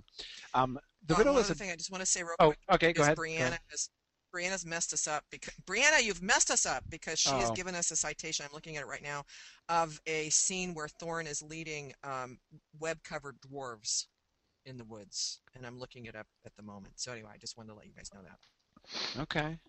Okay. Well, as I said, uh, uh, there's a, there's a pretty firmly established track record for whenever I do my well, here's how I would do the film predictions. Um, so you know we can we can take that kind of prediction as qua prediction uh, uh, in uh, uh, for exactly what it's traditionally worth. Anyway, um, I still think like as like thinking through the story, you know, I I think that the issues that we have raised whenever we do that are, are still turn out to be very relevant to the film. But yeah, uh, I think we've long since established that the way that I would tell the story if I were doing it and the way that Peter Jackson tells the story are not the same most of the time. Um, but okay, the riddle is um, the elves coming in. So it's the the elves are going to capture the elves capture of the rest of the dwarves. When and how does that happen, and how does that connect to the spiders? Now, I will say from the outset that our riddle presupposes the fact that there is going to be some elf on spider action here in this rescue. You know that we're not going to get, as in the book, the spiders are completely gone. The uh, the other the twelve dwarves and Bilbo are you know at rest in one of the abandoned elf circles, and they are not in danger and then they set out and while they're wandering the elves capture them. So that like the capture of the dwarves by the elves is a complete non-action sequence. That is i'm assuming not what's going to happen. Um, because we have some clear evidence uh, that there is going to be an attack on the spiders by the elves that it will be a fighting rescue um, of the dwarves from the spiders. Um, but the question is when and how when and how does that happen um, so the the question is that so our, our riddle question is how do the uh, how do the elves so wait how do we end up wording it Trish you've got it there what is it what is our question Under what circumstances will the dwarves be It captured is- by the wood elves? Okay. Under what circumstances will the dwarves be captured by the wood elves? Okay. And like last time, we have basically two questions which you have to answer, and the combination of your answers gives you your A, B, C, or D. Okay. Question number one is when do the elves come in? Do the elves assist the dwarves while the dwarves are still captured by the spiders? That is, while the dwarves are still wrapped up in spider thread in the webs of the spiders in the tree.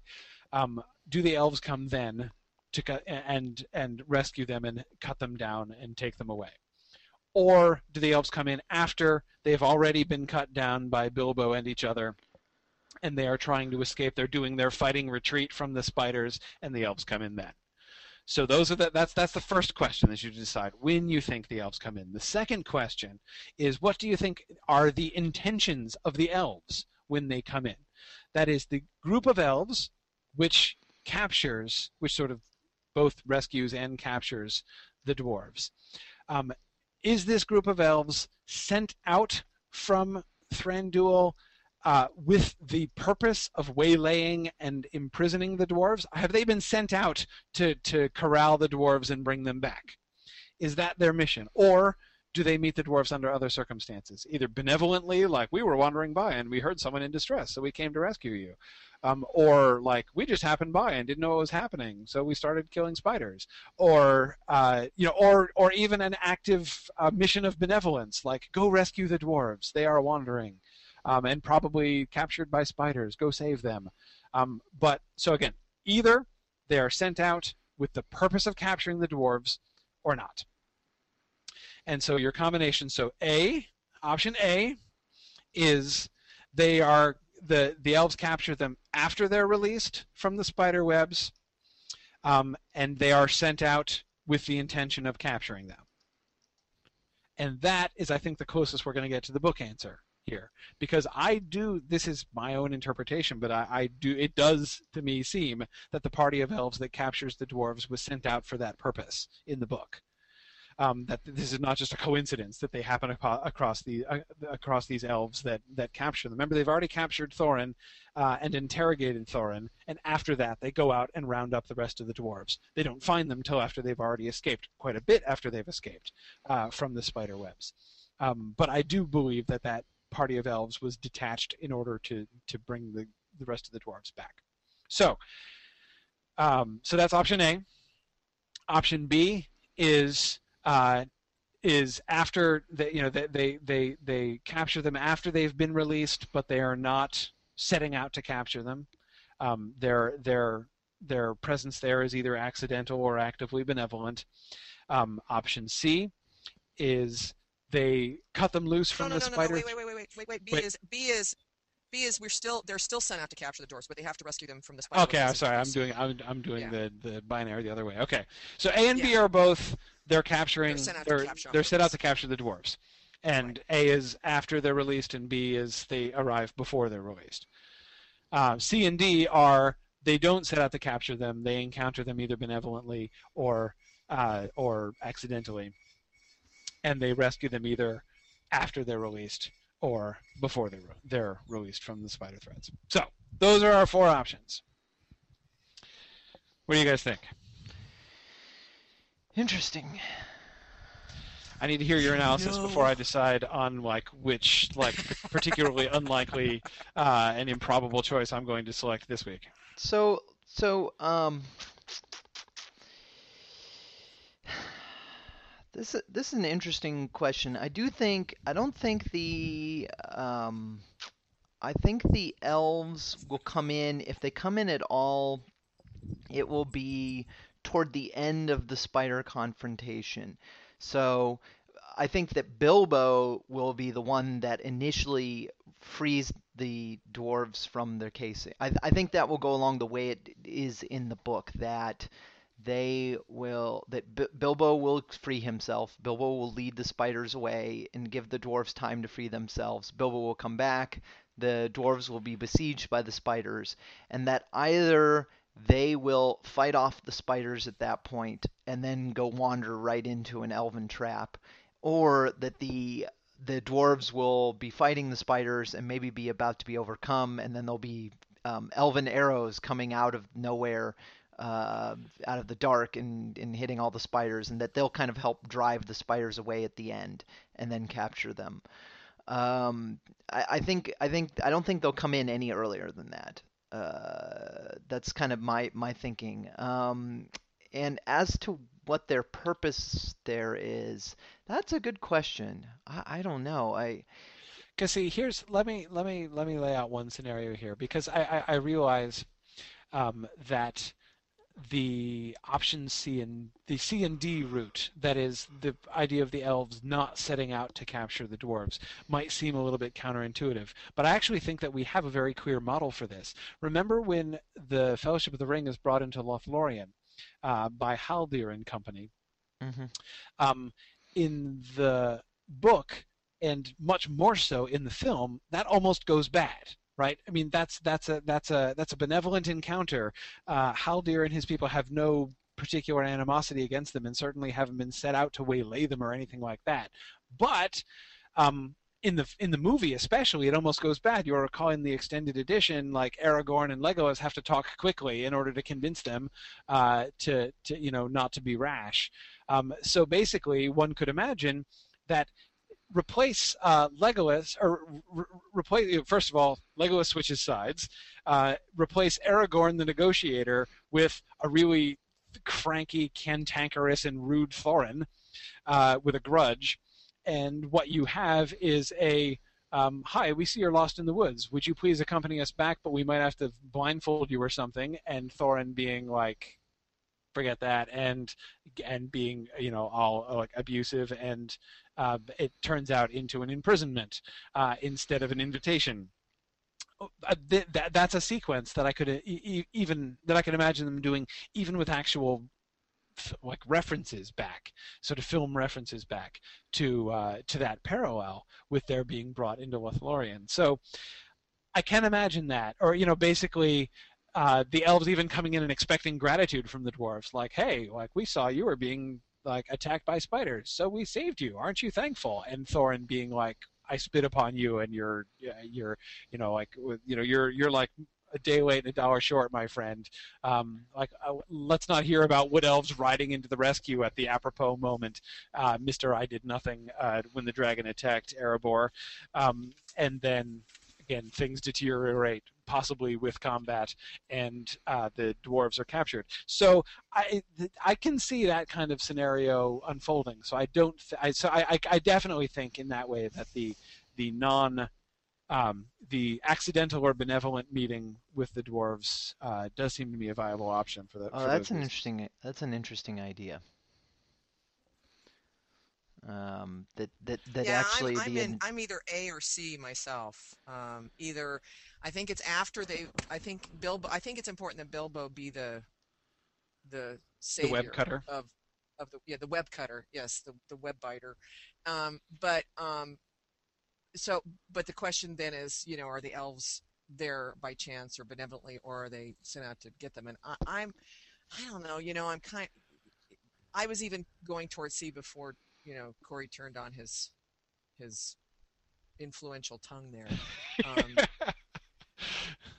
I, I because to send the dwarves out on I mean to send the elves out on purpose almost requires another scene. I mean we almost it seems to me like in, in movie making we'd need to see a scene where Thranduil is saying, "Go, my son, find them and you know bring them back to me" or whatever. You'd have to have a reason why they'd be out there, you know, on purpose to capture them. So I'm thinking it's going to be a chance meeting. But if we do get Thorin and Thranduil, and if Thorin is taken first, Yeah, that's we have that occasion. In fact, that occasion is there in the book. I, we don't see we don't see Thranduil ordering them out, um, but we do see his uh, his interrogation of Thorin, uh, which uh, one very logical consequence of which would be Thranduil saying, uh, "Okay, round up the rest of these suspicious dwarves, and let's see if one of them will talk." Um, Right. and besides, they're up to something, and I don't know what it is, so go get them. yeah. Um, Philip Lord basically says the same thing. He says it really does hinge on whether Thorin gets taken or not ahead of time. I, I, I mean, yeah. I, I mean, could I imagine it happening even if that weren't the case? Yeah, I could imagine basically the elves just being aware of it, um, and uh, um, and them kind of rounding up what appear to be hostile invaders, and only maybe then discovering, oh, look, it's Thorin Oakenshield. Um, but but yeah, since I've since I've already gone on record as at least rooting for Thorin to be captured first and have his one-on-one confrontation with Thranduil, um, as happens in the book, um, but with different dynamics, um, and have that conversation go presumably a very different way. Um, uh, since I've already since I'm already, already on record as cheering for that, I do think that there's plenty of occasion for the party to be sent out to capture them on purpose. Hmm. Hmm. I don't know. You're an A, Corey. I'm leaning that way. I'm leaning. I haven't voted A in ever so long, but uh, but I am kind of leaning in that direction. I think. Um, uh, well, again, it's it's all premised on my one perhaps uh, perhaps improbable uh, idea. And in, indeed, if uh, if if uh, Brianna has already disproved my theory that Thorin is going to be captured first, um, then uh, then of course my entire edifice lies in ruins. But nevertheless, I am uh, I am I am going to stubbornly persist in it anyway, especially since here's another one of my basic premises here, um, and this is a premise that I established like the first time I saw film one, and that is I believe that what Jackson is doing and is gonna be doing with Thranduil and Thorin is essentially building on and expanding what we see happening in the books where or the book there's only one book in the book where um, where the elven king and thorin are both suspicious of each other both have justification for their suspicion of each other but both but neither one of them is really in the wrong. Um, both of them believe themselves to be wronged and very plausibly believe themselves to be wronged um, but neither one of them is actually completely you know a bad guy or in the wrong. And that's of course one of the things which then kind of comes to its nearly tragic fulfillment at the battle of three armies that almost broke out before the goblins attacked um, or that was in the process of breaking out before the goblins attacked and i suspect i mean again that, that's my reading of what happens with Thranduil at the beginning um, of film one is that there's going to be more to that story that Thorin himself does not understand. And so far, all we've been given is Thorin's own viewpoint on what Thranduil did um, or didn't do um, when Smaug attacked the mountain. So I think that there's going to be more to that story, and that it's going to end up being like that, where where Thorin's feelings are totally justifiable, and uh, you know the Elven King's resentment of, of Thorin's um, I, I, presume Thorin is not going to be kind, uh, sweet-tempered, and patient uh, when the two of them meet. Um, so Thorin will doubtless do some things which the Elven King, you know, which Thranduil could very well take offense at. But, um, but nevertheless, I suspect that it's going to turn out that they're both like understandable and they're able to like come to an understanding with each other by the end of the third film. Um, so therefore this is why i'm rooting for thorin to be taken because i think that that um, that seems to me just a, a perfect way to build up the um, this kind of a situation. Hmm. so anyway um oh, let's see hang on i was just looking at uh, what... i'm going for a. Are you? Yep. I I I think I think it makes more sense if the elves are out there to um, to capture the dwarves as opposed to just kind of wandering around. Like I, I think any other reason for them to be out there re- would require too much on-screen explanation.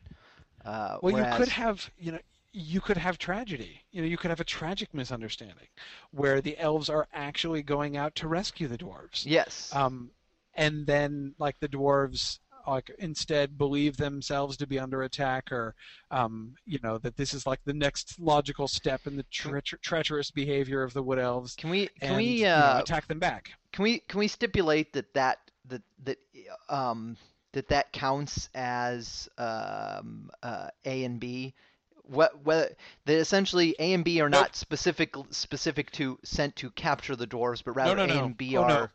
elves. Oh no no no Nope, that's C and D. Oh, really? At C and D. At C and D. The the primary divide between AB and CD is hostility from the elves. Oh, like because intention to imprison. Because C and D say, oh, okay, I see, seek them by benevolently. accident or other motivation, of which benevolence would be one. But what so if yes. it's what if it's uh, so? What if uh, so where would if the elves are sent to there's some dwarves wandering around in our woods I, I want you to go grab them and see what they're up to um, uh, what if it's not what if it's not hostility like go and capture them so that we can imprison them it's that Thorin Oakenshield and and hopefully torture them afterwards yeah, yeah what if yeah, what if yeah. it's just like hey there's some dwarves running around in the forest stirring up trouble we need to we need to take them into custody and find out what they're up to no that would be A That would Okay. count. It, they don't have to be malicious for A and B to be true. Okay. All right, I'm But- sticking with A then. I don't think they're going to be out there to like, oh, we heard you were in trouble and we wanted to come help. I could see it. I could totally be like, Nah, look, Thranduil is trying to do the right thing, and here's Thorin spitting in his face, or, or you know, chopping at his head with his sword. You know, I, I I- you know, I, I think I could see it. As it also, Well, I- Uh, I'm since gonna go everybody seems, I'm gonna be a, s- I'm being the sea girl here. Since everybody seems to be leaning towards A and C and away from B and D, let me give my defense of B and D. So, okay, Um, here's here's how I think that it could easily work with the elves cutting the dwarves loose from the spider silk, and that is, um, Bilbo could still have his moment in leading them away. Um, that is, uh, th- Bilbo's primary action is he comes and he uh, he takes the step and he draws them away and he shouts Attercop at them, and then while he has led them away, the elves come in and rescue the dwarves. And then Bilbo comes back in time to see them like disappearing and follows them. This actually makes it a great deal easier um, for Bilbo to be unknown to the elves when they rescue the dwarves, because as far as they know, these dwarves who are hanging up there were the only ones who were present, um, and uh, so uh, that's that, that that is one way in which I could imagine the elves actually cutting them loose from the spider silk, um, working out. But right. I'm sticking with A. Actually, Okay. before um before um I definitively give mine, it let me just reread this for everybody because I did add the benevolently piece to the C and D part. So, under what circumstances will the dwarves be captured by the wood elves? So, A is the elves are sent out to capture the dwarves and do so after they are freed from the spider web casings. I'm being, we're being very specific with that. So it's not Yes. like it's not the- elves have to be dangling from the you know from the, The dwarves do, yes, yes. I mean the dwarves, yeah. Um, B is the elves are sent out to capture the dwarves, but they have to rescue them from the spider web casings to do so. Um, so in other words, they encounter them dangling from the tree and, and are, Yep. are actively uh, rescue. You know, they actively rescue them. Um, C is the elves encounter the dwarves by chance or seek them benevolently after they are freed from the spider webs. Yep. And D is the elves encounter the dwarves by chance or seek them benevolently and rescue them from the spider web casings. Yeah. Yeah. So yeah. So, uh, I'm going to go with C because I think the chance. I, I think, and I've actually thought this for ages. Is I think that they encounter them by chance because they're actually out on on their own sortie. You know how we talked about last time about the right. you know are the elves defending Mirkwood or whatever. And I I think they probably send out parties of elves just to simply patrol the woods from time to time. And I think they happen on the dwarves by chance. So I'm going with C. I don't Right, think so it's they're like- I think it's more neutral. Big mistake. Right. And so I think what you said is Yeah. it's going to be more like a Lothlorien gone wrong in a Right. Right, and it's going to be a misunderstanding. Um, Right. I can I can see you know I I. I, I really like the narrative of that, and and Trish, that does make sense. Again, thinking back to last episode, um, if the uh, if if the elves are in a state of war with the evil in Mirkwood, um, they would be sending out parties to like you know there's a there's a, a particularly Right. thick fi- spider infestation over here, or the you know the spiders are on the are on the warpath over here. We got to go and and and beat them back. And then lo and behold, they go and beat back the spiders, and they're like, darn it, if there aren't a whole bunch of dwarves here captured by these spiders. We have a dwarf infestation. the spiders were bad enough. Now dwarves are cropping up. Oh boy, well, this neighborhood is really going to the dogs. Uh, but yeah, no, exactly, exactly. So that they, they and, and so therefore, it's not that they necessarily even encounter them just accidentally, but that they had no idea that the dwarves were there. Um, Right. And They so just it's up a lot of activity on their on their spider radar. Yeah. Right, exactly, exactly. Um, yeah, no, I mean, I think that that's that's no, Trish, you are you are gaining converts here. You have people swarming over to your side here. Um, um, but yeah, I do. You know, Brianna was uh, was uh, was was that right before you were specifying about uh, you know yes, and so I, I do just want to repeat the divide between AB and CD is not accident versus uh, intentionality. It is uh, it is in, it is in intention to incarcerate or not. basically is the division between those two. Um, and again, one of the primary reasons that I uh, that I that I insist on that as the division between them is again that is my understanding of what happened in the book that they're being rounded up and brought in for questioning, right. um, and uh, so so uh, and I, so that that's basically the template. When and to me the question is, are they going to depart from that? And I could see them departing from it uh, in a couple of different ways. Um, so though again I, I, I, do think you know philip i go back to what you were just saying uh, a little bit ago it does i think really hinge on the thorin question if they haven't encountered thorin if the first time the elves encounter or hear about the dwarves is when they're fighting the spiders and meet them um, i think it's almost impossible that it could be a or b um, but if they meet thorin first it seems to me far likelier that they would be um, that it would be A or B. Um, though again, I could imagine the it is Thorin Oakenshield, and he's really grumpy and in an understandably bad mood. But let's go rescue his people anyway. Um, and then that's tragically misunderstood. Um, you know, I could imagine Thranduil doing that, um, and possibly even actually, you know, Trish to, to come back to the uh, the topic that you raised before, um, I could actually see the the Legolas Thranduil dynamic going in the completely opposite direction. Um, I could see Thranduil as the one who is like wise and uh, patient and saying like, I know that Thorin is ticked off with me, but he doesn't understand and he'll come around. Let's be patient. And Legolas being like, the hot-headed guy who's like, kill no, him, like, he's a jerk. yeah, let's like whatever. Way We won't have anything right. to do with these with these with these dumb dwarves. Um, so, yeah, and I think it was um, was it Philip who was saying before uh, that he would uh, he would bet almost any amount of money that at some point in film two or three, Legolas will deliver the line, "I could never be friends with a dwarf," uh, or something like that. I, and I, I think that's probably a fairly safe bet. yeah, and there'll be some kind of Legolas glowing moment. So Brianna is asking. yeah, I do think. I do think so. Brianna is asking, so if so if it is an accidental encounter, put but upon seeing the dwarves they instantly respond hostile to them, would that be intention to incarcerate? I would say no, that still is um, nope. C because yep. they were not sent out specifically to capture them. That's right. The it, it, for in order for A or B to be true, the elves, the the plan of the elves, the goal of their trip out into the forest has to be to to round up and incarcerate the dwarves, not necessarily maliciously. Again, like just like for questioning or or you know.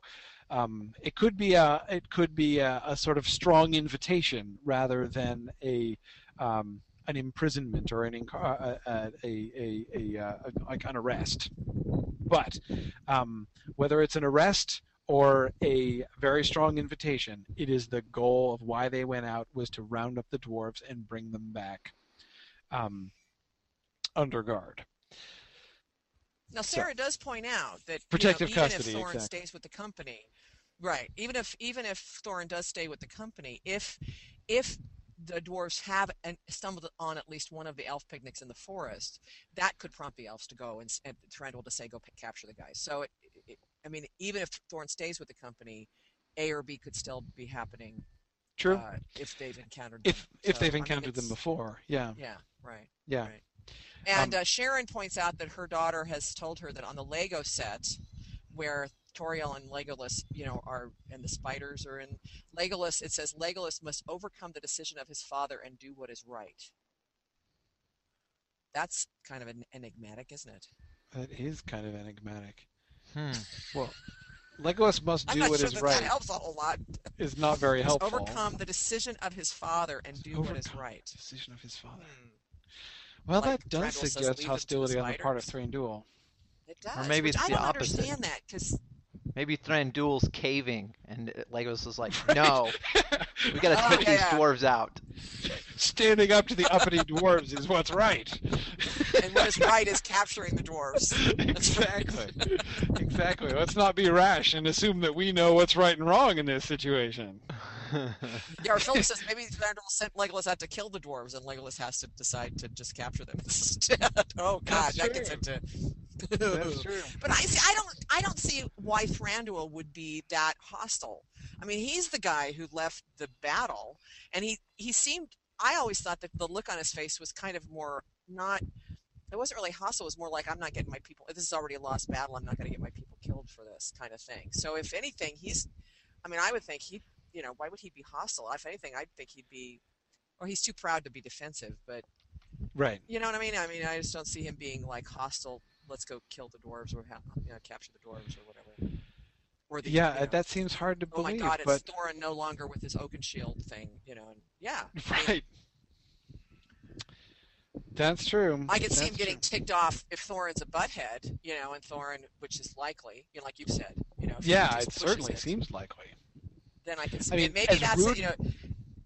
I was gonna say, as rude Right. as Thorin was to Elrond, I mean, when he's just because, you know, Just he's got he's pointy ears, you know, like if he's actually confronted with Thranduil himself, I mean, and how, how well is he going to be able to control himself? Seriously. Oh my gosh, yeah, really, really. Well, I'm going with C. I'm going to stay with C. I think. Thorin and Butthead, the new animated series. That's one of my favorite words. Is butthead.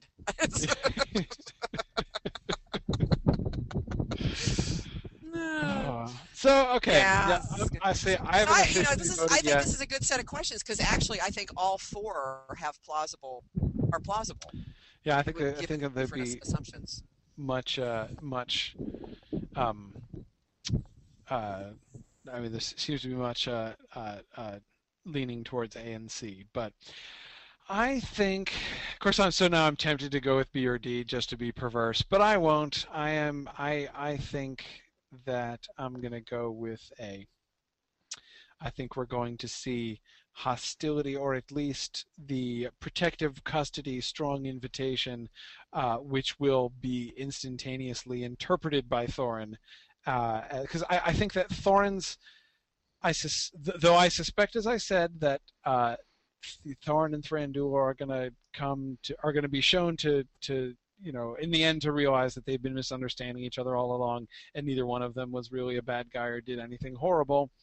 Um, I think that it's going to get worse before it gets better, and I think that Thorin's ill will towards the Wood Elves is going to receive at least an apparent confirmation or justification. Um, and so that's why I expect Well, I think it's also going to set up. prisoners. I think it's yeah, and I think it's also going to set up justification for Thranduil to you know to in, in film three to to entertain the idea of fighting the dwarves. Well, yeah, because I mean, keep that in mind, and, and then you know, this is a, as you say, this is a this is a season three discussion, but, um, but, f- you know, in the book, with Thranduil's, you know, the Elven King setting out with an army, you know, a, a, a, an armed force. Is unjustifiable. I mean, there's no excuse for it, um, and there's lots of bad reasons for it. Um, again, it turns out to be helpful because a horde of goblins shows up, but they didn't know that, and that wasn't what they were anticipating. It seems. Um, so, um, so yeah, uh, Thranduil marching into the Battle of Five Armies, you know, loaded for bear, uh, seems plausible actually, and feeling like he's got justification um, to Right. take up arms against Thorin at the end um, because you know they can say what they like, but that's what happens. They like march up under arms and besiege, actively besiege Thorin and his pe- and his people, even though there are only you know twelve of them, twelve of them in the mountain. Well, thirteen counting Bilbo in the mountain. So uh, it, yeah, so no, I, I do think I do think that we're we're likely to get things are going to get chippier before they get friendlier. So um, so yep, so I'm going with A. By the way, Me I, too. I, I want to just let you know that Brianna, who is one of our top scorers in in the in round one, is going with C. So I actually stand a good chance of getting this one right. Right, I know you're feeling very smug about that, Trish. I, I understand. Yes, Hey, you know I got to take it where I can. it's true. Like the implied, the implied, uh, you know, the, like the the subtext of you know future riddle discussions are all going to be like which one of us can like convince Brianna to side with us. You know, that's going to be Yeah. the- Of course, Brianna says she's. I think she feels that she set the bar high. that's She can only true. Fall from there. Uh, you know, hey, hey, it would be hard to uh, to, to to to maintain that level, but we'll see. You know, and and, and, and we'll, we'll we'll see. But anyway, no, I'm I'm going with A. I'm going with A. I'm feeling good about A. I think even if Thorin doesn't get captured, as we say, I think we can still justify A. Um, uh, so, yeah. Okay, good. So, Dave, you're sticking um, with A, right? Yes, I am. Yep. We Okay. I- we we we um we got we got bit a few times with the first film for not having faith that Peter Jackson would stick with the uh, Yeah. with no, the book. True. The book. Yeah. Yeah. Yep, it's true. You know, the whole uh, "when in doubt, guess the book" answer does seem to work pretty well. Yeah. Um, yeah. so okay, good. Uh, I think that uh, I think that we are set. So uh, next episode, which we will be uh, tentatively planning for two weeks from now, and we'll let you know uh, if there's any change in that. If not, be on the lookout uh, Tuesday at 9:55, that's at 9:55 Eastern time, and that's See what you probably when the link will appear. Um, so anyway, and in the uh, meantime, as I as as I told the folks um, before we went live broadcast, um, uh, Laura, Laura Burkholz and I are starting up the digest next week. That means we're actually recording a, digest next week. Hopefully, we'll be also be out next week. So, um, you know, our intention is to do what Dave and I tried to do, which is sort of have a episode come out in between the the, the main episodes, so people don't go through too much withdrawal. Yep. Excellent, excellent. So yeah, so next time we will look forward to we'll we'll do some more discussion of Thranduil, of course, as we will look at their time uh, in the Elven King's halls, and of course especially Bilbo and his uh, his sort of uh, resident burglar position that he adopts uh, in the halls of the Elven King, and of course the barrel escape. Uh, all of these things will be uh, fodder We'll for next about- yeah. for next. And Dave, uh, I, I want to let you know certain people have not forgotten that there's a missing episode. From season Yes, one. right, of course. Well, True. Now that I've finished my wedding website, uh, now, I, now the little free time I have can be returned to wrapping that up. I'm almost done. well, the cool thing is you could al- also do the way I'm going to do the, the Mythmoot proceedings and have it come out around the time that the, D- the Hobbit DVD comes out. Oh, that's true too. Yeah, yeah. That that was my plan all along. Yeah, absolutely. strategy. It's all been strategy. yes. Okay, well, very good. Then I think that we will wrap up today. So thanks for listening, everybody, and Godspeed.